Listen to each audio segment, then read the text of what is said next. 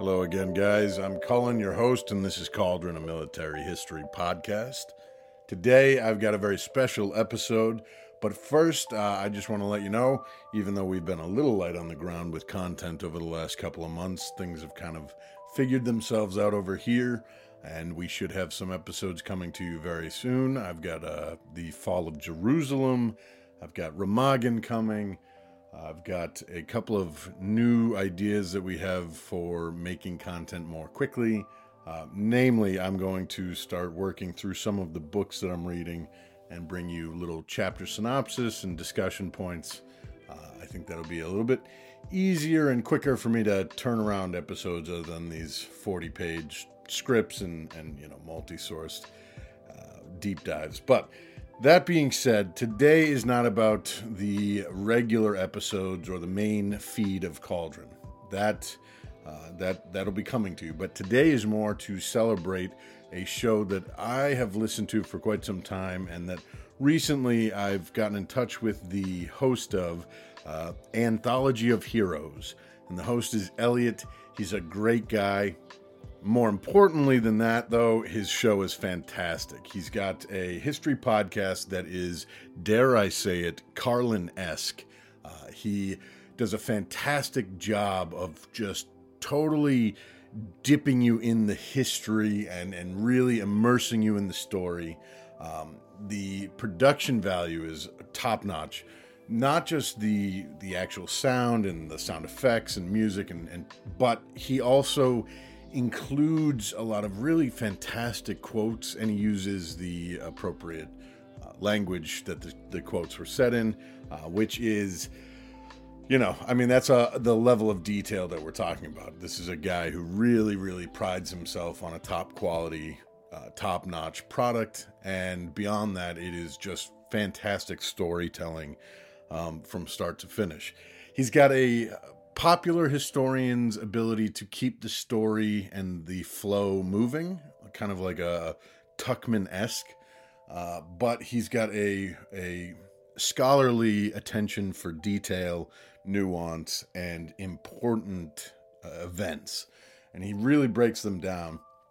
Today's episode, in particular, uh, I'm really into because there's just not not enough coverage of this time period uh, it's the mid 1800s to the early 1900s. It's the scramble for Africa and the survival of Ethiopia.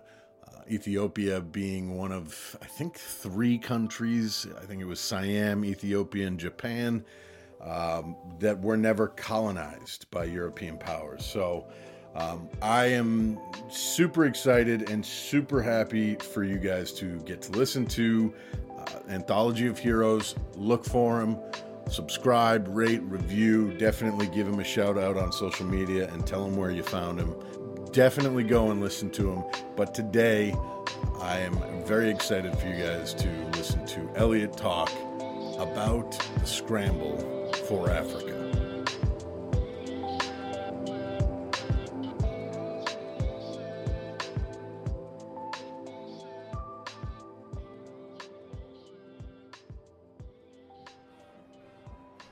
It's the 11th of February 1855. In the East African nation of Ethiopia, a celebration was taking place. Through a little army camp in the northeast of the nation, a grand procession of soldiers marched.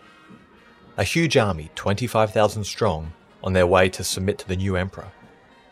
Reclining on his gilded throne, padded out with decadent cushions and flowing carpets, the man of the hour sat and waited.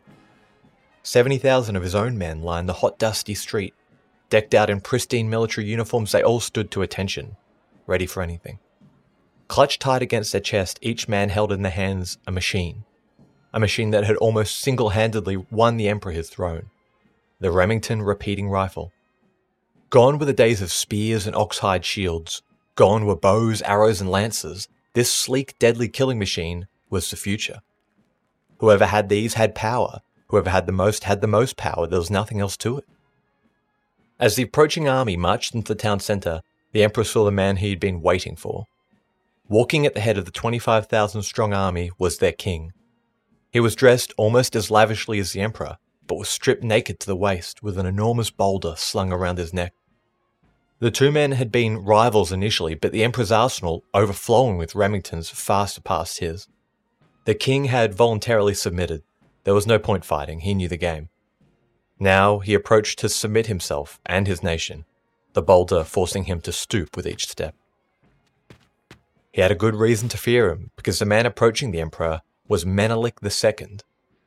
Fate had been on the emperor's side, but as the king bowed deeply before him, both men knew that their places could have easily been switched. The emperor knew this man was one to be watched. You're listening to the Anthology of Heroes podcast, part of the Evergreen Podcast Network, and this is a story of Menelik II. Obsessively interested in guns and technology, he would be the first man to truly unify Ethiopia, turning it from a patchwork of loosely aligned states into something of a modern nation. Soon he would attract the attention of the Europeans who would try to create a colony out of his country. He would use the Europeans' racism and guns against them and ensure his country's spot in the history books as one of the only African nations never to be colonized. As usual, I'm your host, Elliot Gates, and this is Savages Ethiopia versus Colonization, Part 1 The Scramble for Africa.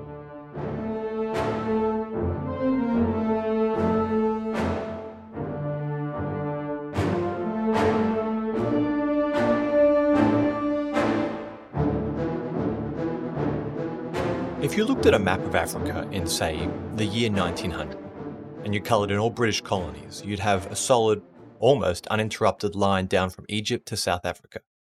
Add in their old rivals, the French, and most of northwest Africa goes dark. Germany, a fairly new European power, also wanted a piece of the pie, so shade in a few splotches around the middle. And Portugal, I mean, they needed somewhere to offload their spices, so add a few dots around the coast. What about Spain? Well, go over the French colonies in the northwest with a magnifying glass, and you'll see there's a few little patches around the coast that they missed. So shade in those for the Spanish. Was there anything left? Well, sure there was. Belgium, the guy who arrived late to the colonization party, slotted in to scoop up whatever was left, snagging the barely mapped Central African Congo region. This period of blatant, shameless land grabbing is known as the Scramble for Africa, a time when European powers leapfrogged each other in a race to dominate the natural resources of an entire continent. If you were to look back on your map now, you'd see just two territories not under the thumb of Europe. You heard that right, two in the entirety of Africa. The first was a little slice of land on the west coast. The modern country of Liberia is a fascinating topic, essentially a reverse colonization experiment that started in the United States. Perhaps a topic for the future.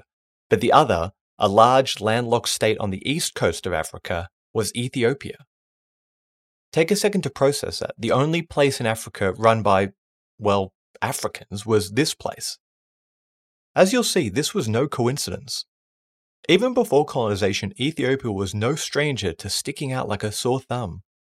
Our protagonist, Menelik II, once stated that, quote, Ethiopia has been for 14 centuries a Christian island in a sea of pagans, end quote pagan in this case was probably meant as a derivative term, but if you alter that to sea of Muslims, then he's right.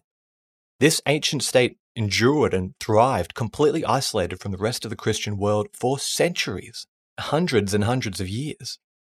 This is even more impressive when you take a look at the map and notice that just across the Red Sea, Ethiopia's coastline, sat Mecca and Medina. This place is a hop, skip, and a jump away to the heart of Islam, its two most sacred cities. Yet they remained the only state in Africa to resist conversion as Islam swept across the nation in the 7th century. Religion was and is part of many nations' identity. I mean, think of how many flags have the Islamic crescent and star on them. But for Ethiopia, it was different. They're believed to be one of the first ancient states to embrace Christianity all the way back in the 4th century AD. There's debate on the exact order, but whatever, Ethiopia were definitely part of the first five. But there could be another reason for Ethiopia's enduring faith. If you're a long-time listener to the show, you might remember when we covered the life of Khalid ibn al-Walid, one of the Prophet's finest generals. In the earlier part of that episode, you may recall the persecution of many Muslims in Mecca during the Prophet's early days. Exiled for their religious beliefs, the only nation to offer these vagrants freedom of religion was Ethiopia. I've read a few accounts that mull over whether this favour was remembered by later Muslim caliphs who gave the Christian nation a wide berth as a way of saying, hey, thanks for helping us out in the early days. So, For centuries, Ethiopia, or Abyssinia, its classical name, lived behind this religious iron curtain. Gossips in the high courts of Europe whispered of this mythical Christian paradise that was flourishing in a part of the world dominated by Islam. Led by a fair and just king known as Prester John, a few nations in Europe even sent out search parties, eager to cozy up to this celestial king. Eventually, rubber hit the road in 1490 when a Portuguese diplomat finally found this mythical kingdom. Surprise, surprise, it was Ethiopia. Over the next few centuries, European powers checked in with their little cousin nation, but it was not an easy relationship to maintain. The Ottoman Empire controlled all the land around Ethiopia, and it wasn't really too keen on allowing foreigners, particularly Christian ones, into this little enclave. European powers poking around in their backyard was never good news, particularly when they shared a religious connection. But by the time the 1850s rolled around, that Iron Curtain was looking pretty shaky. The Ottoman Empire was in terminal decline. In European courts, dignitaries sniggered, referring to the once great Islamic power as the sick man of Europe. England, France, Spain, and Portugal hungrily eyed off the lands that the empire was barely clinging onto. By the time Menelik II was born, European imperialism loomed on the horizon. At the time, Ethiopia was a series of little kingdoms, each one ruled by a king, or negus, whose borders shrank and grew at the expense of their neighbours. At times, one bigger, tougher guy would rise above them all and impose his authority over the rest, holding together a crude country, I guess you could say, and declaring himself emperor. Emperors came and went, and almost as soon as they died, things went back to how they were before until a new guy came around, conquered the kingdoms again, and so on. History repeats. So you'd be right in guessing each state had a good amount of autonomy. They ran their kingdom their way, with their own courts, customs, and diplomacy. Menelik was born in 1844 into one of those little states, the kingdom of Shewa. You might also see it called Shoa, now a state in the dead center of the modern country of Ethiopia. Not much is known about his parents or his early life, but it's worth noting his name, Menelik, was derived from the legendary King Menelik, an ancient figure of Ethiopian history, the son of an even more legendary King Solomon and the Queen of Sheba, both of whom are mentioned in the Old Testament of the Bible. As a kid, Menelik would have had a solid education, academic study, horsemanship, fighting with the sword, spear, shield, and gun, but underpinning it all was the Christian faith. Early morning mass, fasting, and prayer. Fortune and health were temporary things, but faith, that was eternal. During Menelik's early years, one man was doing the rounds in unifying the Ethiopian states, trying his luck at becoming emperor. His name was Tewodros II, but I'll be using the English translation of his name, Theodore II. Theodore got a good chunk of the kingdoms to submit to him, but Shewa, Menelik's father's kingdom, was not one of them. His father wanted independence, but after a very one sided battle, Shoa was added to Theodore's domains. Theodore took custody of young Menelik, and the boy's father died soon after. Despite virtually, well, abducting the prince, Emperor Theodore learned to love his young hostage. Perhaps he grew to be proud of the boy's sharp mind. Never afraid of looking stupid, if Menelik didn't understand something, he would press and press with more questions until he did. Annoying, perhaps, but it was a good sign for a ruler that a child was interested in learning. What makes this story so interesting is we've got a lot of quotes that have Menelik's very own words, and he said about his late childhood, quote, Although he killed my father and took me to his court, he loved me like a son. He educated me with the greatest care, and almost showed for me greater affection than for his own son. Menelik even said that more than once the emperor told him he planned to make him his heir.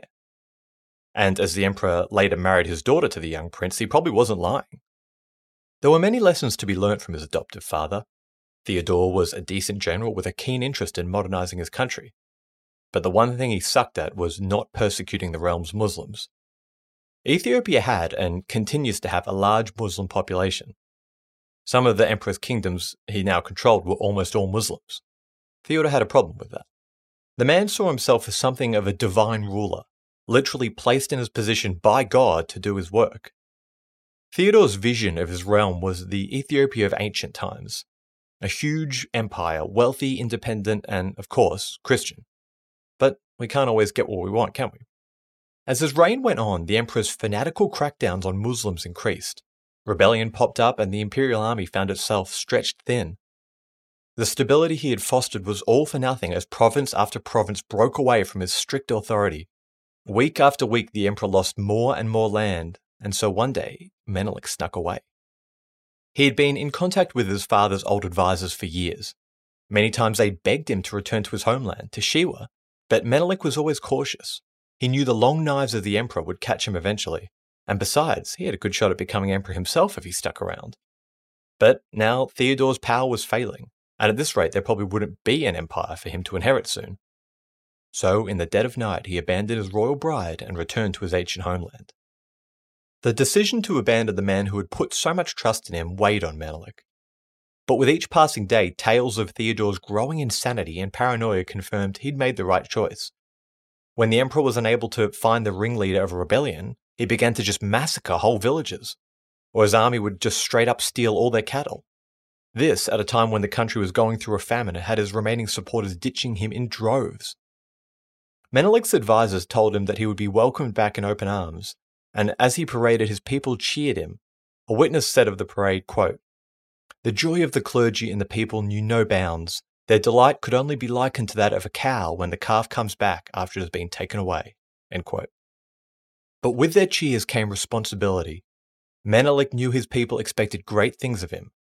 Lucky for them, he had observed the emperor for many years and learnt what people will put up with and what they won't rolling back many of the emperor's unpopular and badly implemented reforms scored him some easy points with the conservatives of his country. This was to be a trend throughout his rule. Although the man was intensely interested in westernization and modernization, he was acutely aware of what his people would be willing to change and what they wouldn't. He also reversed the harsh religious laws the emperor had imposed. Although above we focused on the persecution of Muslims, the emperor's laws were hated by almost everyone. While Muslims faced forced baptism, pagans, the followers of the traditional African religion, were persecuted with even more rigor. And even Christians weren't safe. The Ethiopian clergy held two polar opposite opinions about the nature of Christ. Theodore favored one opinion and harshly persecuted anyone that dared think otherwise. The Christians were Menelik's biggest supporters, and having them divided weakened him. So he explicitly forbade the discussion of Christ's nature. Under pain of death, priests were to keep their traps shut about whatever opinion they had. All cults, gods, idols, and anything in between were now welcome in Menelik's realm. As long as you pay your taxes, you can worship whatever weird thing you want. As the liberal ruler's popularity rose, many regional warlords who opposed him found their army defecting in droves. And it's through one of these defections that Menelik first gets his hands on his first great love guns. 1,000 rifles and three cannons were the spoils of this high profile defection. Now, guns had been in Africa for a long time now. Smugglers and less than honest merchants had been selling guns to regional powers for decades. But these things were badly made or just really old. I mean, matchlocks were still a fairly common appearance around Ethiopia at this time. You know matchlocks, right? The ones that had no trigger and were fired just by pushing a piece of burning rope against the powder super rudimentary things that you couldn't really rely on for combat. But it's only now that proper top of the line guns begin arriving in any real numbers. Enter into the scene the Remington rolling block rifle, the AK 47 of the 19th century. If Menelik is the star of this episode, the Remington is the co star. Simple, sturdy, cheap, and reliable. Cock the hammer, pull the breech block down, put your bullet in, and click. Anyone could do it.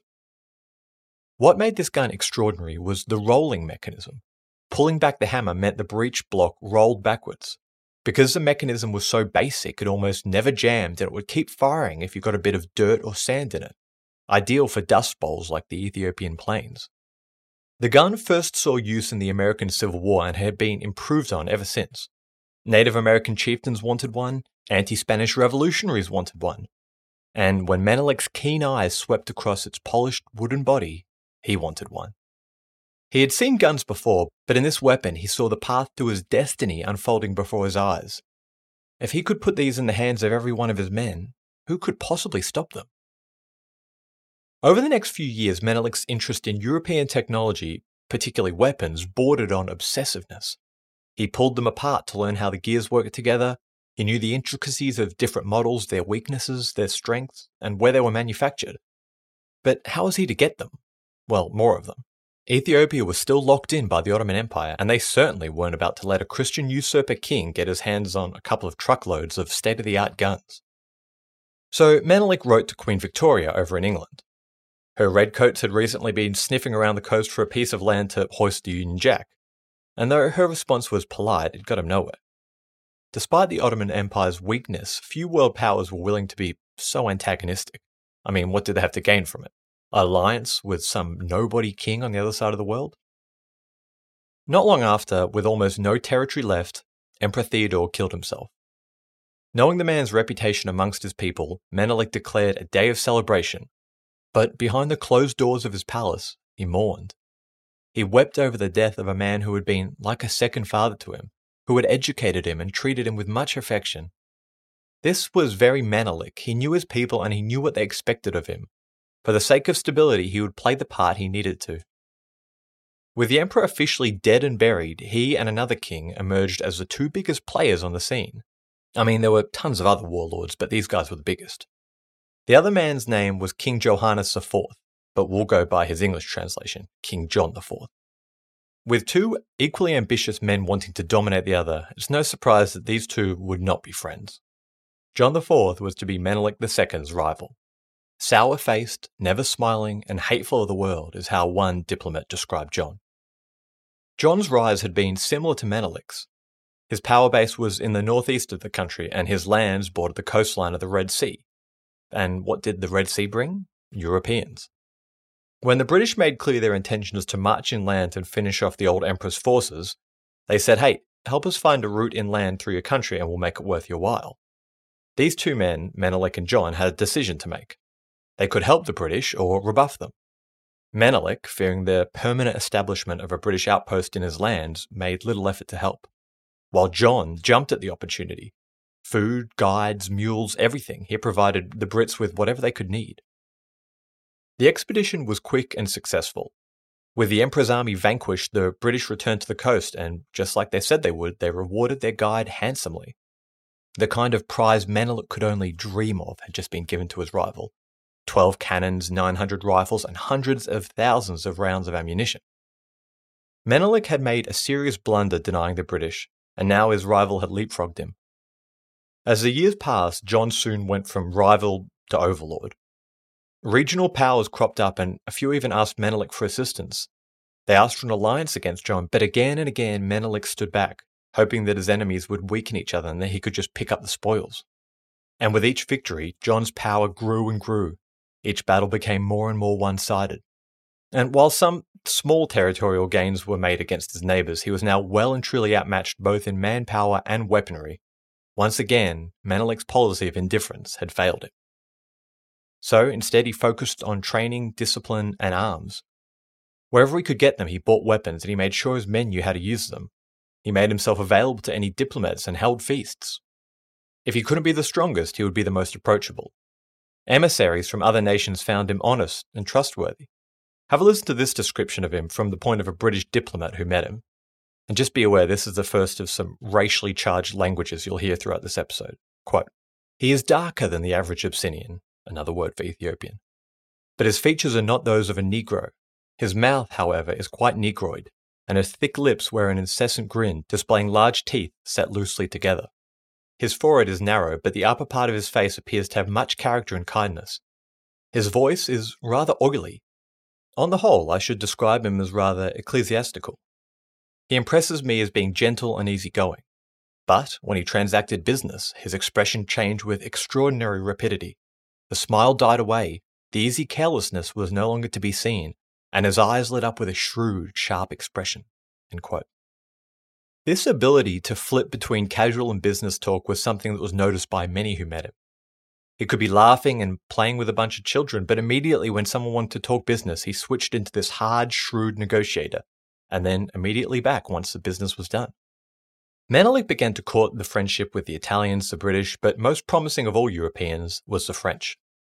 At the time, French society was absolutely going crazy for ivory and musk, which was used to create perfume. They couldn't get enough of them, and Ethiopia had them both in abundance. So, after schmoozing up to a French diplomat, a little sample pack was arranged to be sent to France. A bit of ivory, a bit of musk, you know, just to wet the whistle. To thank Menelik, the diplomat arranged the outfitting of Menelik's royal guard with French rifles. As Menelik watched the men load and fire in rapid succession, he looked to the French diplomat and exasperated, quote, Ah, if only I had 10,000 men like that. End quote. Unfortunately for Menelik and the French diplomat, his sample pack would never make it to Europe. The local government of Egypt, which was gaining more autonomy from the Ottoman Empire, disrupted almost every step of the journey. Menelik's trading caravan was shaken down, arrested, had their goods confiscated, they were delayed, rerouted, you name it. The intention was to make the French diplomat lose interest and look elsewhere for the products. Italy faced similar problems, and though their diplomats found a willing and trustworthy ally in Menelik, the logistics of getting the product was just not worth the trade off. While Menelik struggled on the political stage, his personal life took a turn when he met a woman named Bafana. Older than Menelik and married at least twice before, Bafana seems a strange choice for the usually logical king, but by all accounts, she was astoundingly beautiful. Tall, dark, wiry, and sensual, the woman had made a career of social advancement. From humble origins, she had clawed her way up the social ladder with the end goal of putting her son on the throne. Menelik fell head over heels for her. His government hated her, his people hated her, but the king, like so many other men before him, became a slave to her every whim. From the time they met, Bafana was a double agent for King John. She fed Menelik lies, convinced him that many of his men were turning against him, and as he marched around Shewa stomping out rebellion, she sent his movements back to King John. When his advisors told Menelik, look, she ain't nothing but a gold digger, get her out of here, Menelik accused them of jealousy. But eventually, after throwing her support behind a rebellious governor within Menelik's kingdom, the king bowed to pressure and sent his lover into exile. Though, even then, he refused to believe she had any involvement and made the decision solely to keep peace with his ministers. By the time Menelik had recovered politically, he had been well and truly eclipsed by John. With virtually all of central Ethiopia under his control, John's army was now knocking at the gates of Shewa, poised to kick the door down. Make no mistake, an invasion of Menelik's kingdom would not be an easy one. Drilled, organised, and motivated in defence of their homeland, the invaders would have had a tough time, but in the end they would have won. Menelik, with nowhere to turn, had to accept the humiliating peace treaty imposed on him. And so, on the morning of the 20th of March, 1878, the king led his 12,000 strong army into his rival's camp.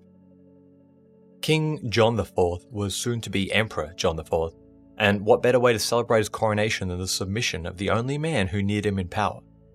So, a sad and pensive King Menelik II walked uncomfortably with a large boulder hung across his neck, a traditional token of submission that the emperor had, of course, insisted he wear.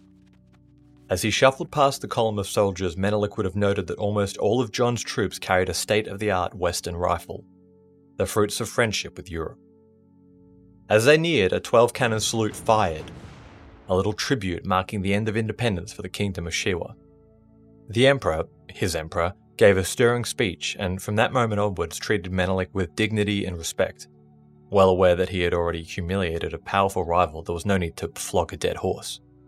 And so, in full view of both the men's armies, the emperor recrowned Menelik. No longer was he the ruler of an independent kingdom, but a king ruling on behalf of the emperor. John instructed his new subject, quote, You are accordingly king and master of a land conquered and possessed by your forebears. I shall respect your sovereignty if you will be faithful to the agreements decided between us. Whoever strikes your kingdom strikes me, and whoever makes war on you makes it on me. With a kiss, Menelik's loyalty was settled, and after sticking around for the bare minimum amount of time to avoid insulting the emperor, the king slunk back to Shewa. He had been humiliated, there was no doubt, but by allowing himself to be subjected to such treatment, he had kept both his territory and his army intact. There would be time for revenge, and Menelik was a patient man.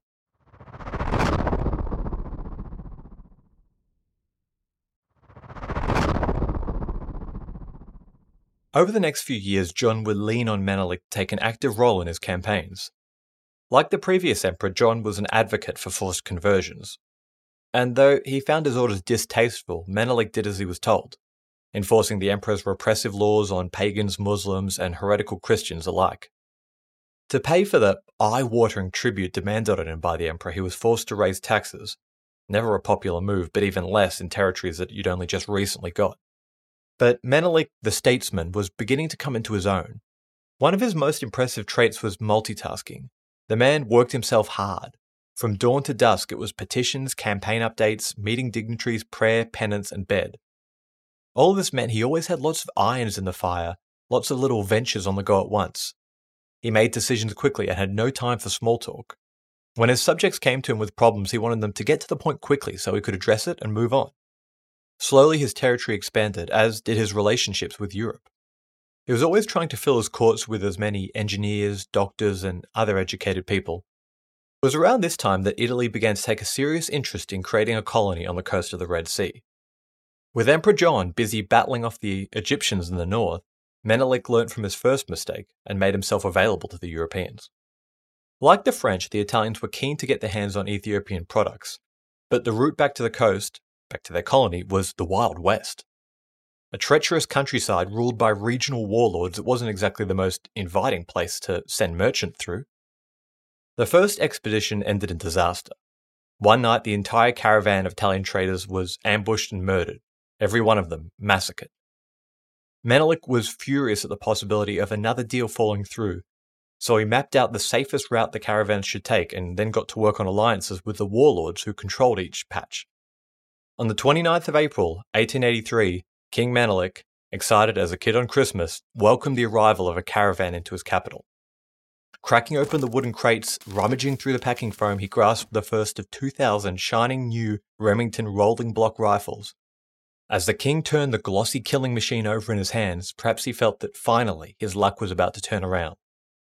Soon, a treaty was signed between Shewa and the Kingdom of Italy. Critically, and this is telling, Menelik insisted on a translation of the document into his language, Amharic. And once he got it, he spent two weeks with the Italian diplomat and his government going through the document line by line. The Italian diplomat was impressed, noting that Menelik refused to rush into signing anything until he was sure that he was not being exploited. European powers had a habit of screwing African rulers with treaties like this, and Menelik knew it. Ever try and wiggle out of a phone contract or a gym membership? Yeah, Europe was the gym, and African kingdoms were the poor SOB not realizing they had locked themselves into a 48 month contract. But eventually Menelik agreed the treaty was nothing more than a trade agreement between two equal partners, so he signed. This was the first treaty signed by an Ethiopian monarch with a European in about 40 odd years, and Emperor John was nowhere to be seen. Over the next year or two, the Italians grew closer and closer to Menelik, and he put their rifles to good use. Ethiopia was in the grip of a crushing famine, and with the royal treasury running low, the king organized raids into neighboring territory. Cattle theft was the main order of business, but his army brought with them many, many vagabonds and drifters from Shewa. These people were then left behind to repopulate many of the devastated areas that the army had plundered. There was little resistance. The countryside was in bad shape, and whatever the army ran into were little more than a militia relying on spears and shields. The Remingtons made quick work of them. The famine, as horrible as it was, was a godsend to Menelik. The peasants and military garrison he left behind in these lands implanted the Shewan culture, religion, and loyalty far and wide. Imposing one's authority over a conquered people is a long process, and implementing your culture can take a millennia.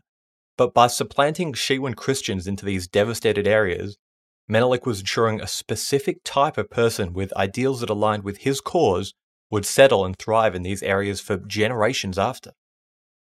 Menelik was moving up, Shewa now had a nice land buffer for any future invasions, and with a short muster, he could probably call on 100,000 men, half of which were now armed with European weapons. But to his northwest, another king was up and coming. This king was troubled by Menelik's expansions and his laissez faire raids into his land. Despite both kings being vassals under the same emperor, this one challenged Menelik, writing to him, quote, Why do you always dishonor me? In the past you have destroyed my country. From now on, do not go away, for I am coming. Ominous, right? Menelik rose to the challenge and the two armies met. Both lines fired, and for many recruits, the smoke, the noise, and the storm of bullets rippling through the air was a brand new experience. Many broke off and fled, and those that remained slugged it out, fighting hand to hand under the hot sun. Both Menelik and the enemy king joined the melee, but in the baking heat, Menelik's men managed to wound the enemy king. Once he was captured, the enemy quickly lost heart. It was an overwhelming victory for Menelik. But any celebration was short lived. The emperor was furious. Dragging his subjects before him like badly behaved schoolchildren, he boomed at them, quote, Who are you to fight each other in my presence? End quote. The emperor told them that the battle was meaningless and that the status quo would now be restored. Taking advantage of the opportunity to reduce the rising star of Menelik, the emperor demanded he return a good chunk of his earlier conquests, a punishment for his disobedience. Furious, but still not strong enough to challenge him, Menelik had to accept the ruling. The emperor was doing all he could to stifle his expansion. The sooner he was rid of this tyrant, the better.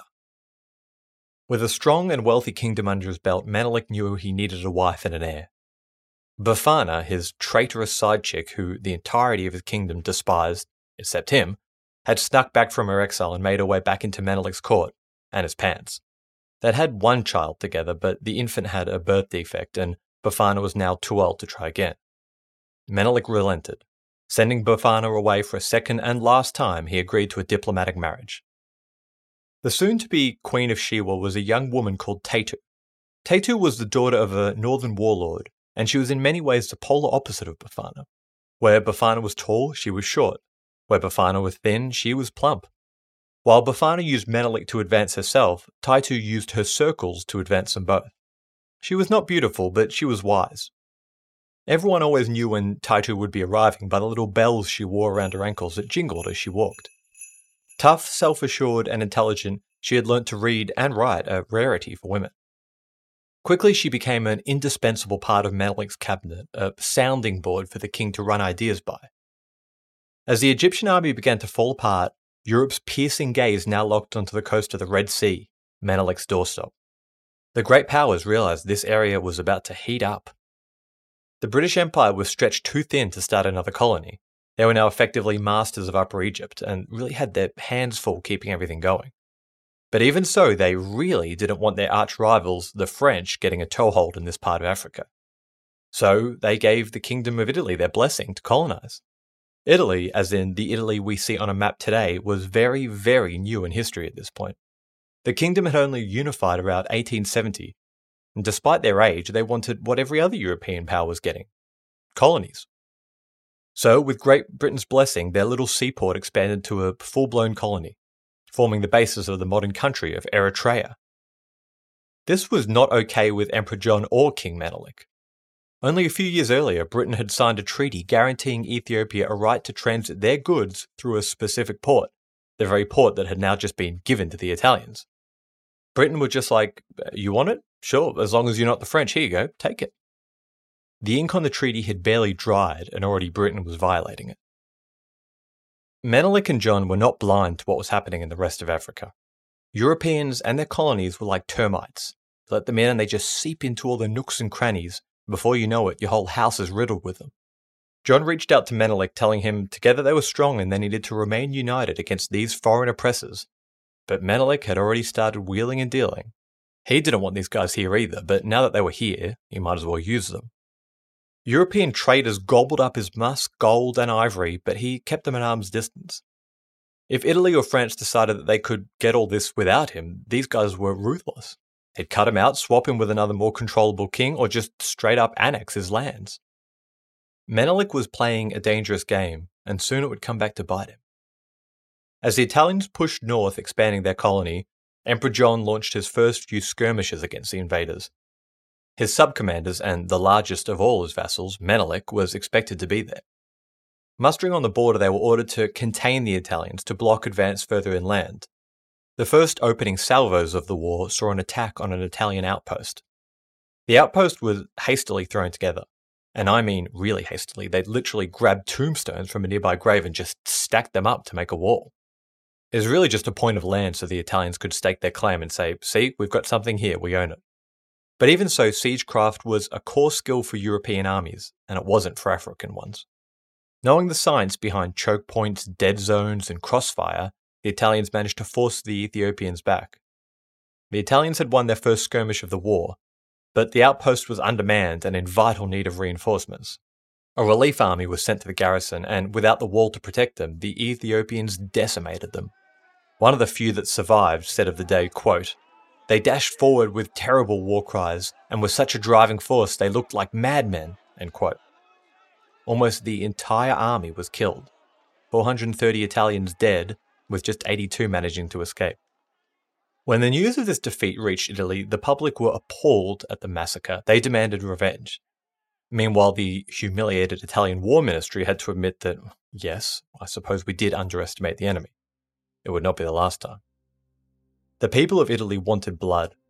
One Italian diplomat with some foresight lamented, quote, I see my country engaged in a war which will cost us millions and millions and a lot of men. Abyssinia, Ethiopia, will not be defeated by 20 or 30,000 men. All of this was keenly observed by Menelik, who had provided the bare minimum troops to the emperor. To him, there was always a lesson to be learned, and after this skirmish, there were two. One, besieging Italian forts should be avoided at all costs, and two, he needed more guns. While his armory grew and grew, Menelik delicately juggled the duties of appearing a loyal vassal while maintaining an open dialogue with Italy, who cozied up to him more and more as the war gained momentum. Treaties flew back and forth, but Italy was on the warpath. Their terms for peace were ludicrous, requesting even more territory than they had, an apology from the emperor, and lots of other garbage. Meanwhile, the Ethiopian commander, whose troops had just mauled the Italians, rightfully refused to cough up any territory for a nation that he had just defeated. Quote, the Italians should come to Sahati, that's one of the contested regions, only if he could go as governor of Rome, that he had beaten them once, and if they advanced, he would beat them again. With each refusal to back down, the Italians flooded Menelik's armory with more Remingtons and cannons, warning him that war was on the horizon and they'd be relying on him. One cabinet minister raised his concerns, though. He told his colleagues, Hey, we're putting a lot of trust in this king, Maybe we should get a guarantee or a promise from him that he's not just going to turn these weapons back on us. With his oily, soft voice, Menelik gave that guarantee. He told them, hey, don't sweat it. I love Italy and all things Italian. I've got no reason to make war on you because, quote, we are all infants of only one Christ, end quote.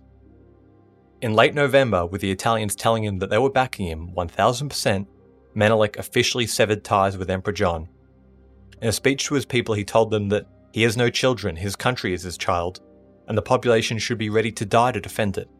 He told them it was their duty to guard the frontier and defend their families. The speech didn't go down well. The emperor, though he had his faults, was not hated by the people of Shewa. Fighting fellow Christians when their country was under siege from so many sides seemed wrong. Though the Shewans were experienced in warfare, it was seasonal warfare, cattle stealing raids, skirmishes, that type of thing. Menelik was telling them to buckle up for what could be a long, drawn out affair. As soon as Menelik made his war public, the Italians quietened down very quickly indeed. War was expensive, and they hoped that with all the gear they'd given this guy, he would fight their war for them, take the throne, and blindly serve their interests. Menelik wrote to them constantly, politely but firmly redressing them for not doing their part telling them it wasn't right that he was now shouldering the entire burden of the war. But in a stroke of luck, the problem sorted itself out. Bouncing from one battle to the next, the Emperor's forces were tired, sick, and undersupplied. To encourage them forward at one battle, John led a charge in the front row. As momentum built, a stray bullet caught his right hand, and another pierced his left hand and lodged itself in his chest. Emperor John IV was dead within the hour. His 18 year reign was over. And that, my friends, is where we end part one. It seems like all of Menelik's wishes were coming true. His rival was gone, and he had found a great friend in Europe who kept his armory full of guns. But you know what they say be careful what you wish for. The ancient kingdom of Ethiopia was one signature away from losing its independence. In our next episode, Menelik's bravery, but more than that, his cunning, come into play as he faces off against a new kind of rival. A short sighted Italian diplomat with an inflexible agenda as treacherous as he was stubborn, the man would drive a wedge between the two countries. War was coming, and Menelik was still not ready. This has been Anthology of Heroes. Thanks for tuning in.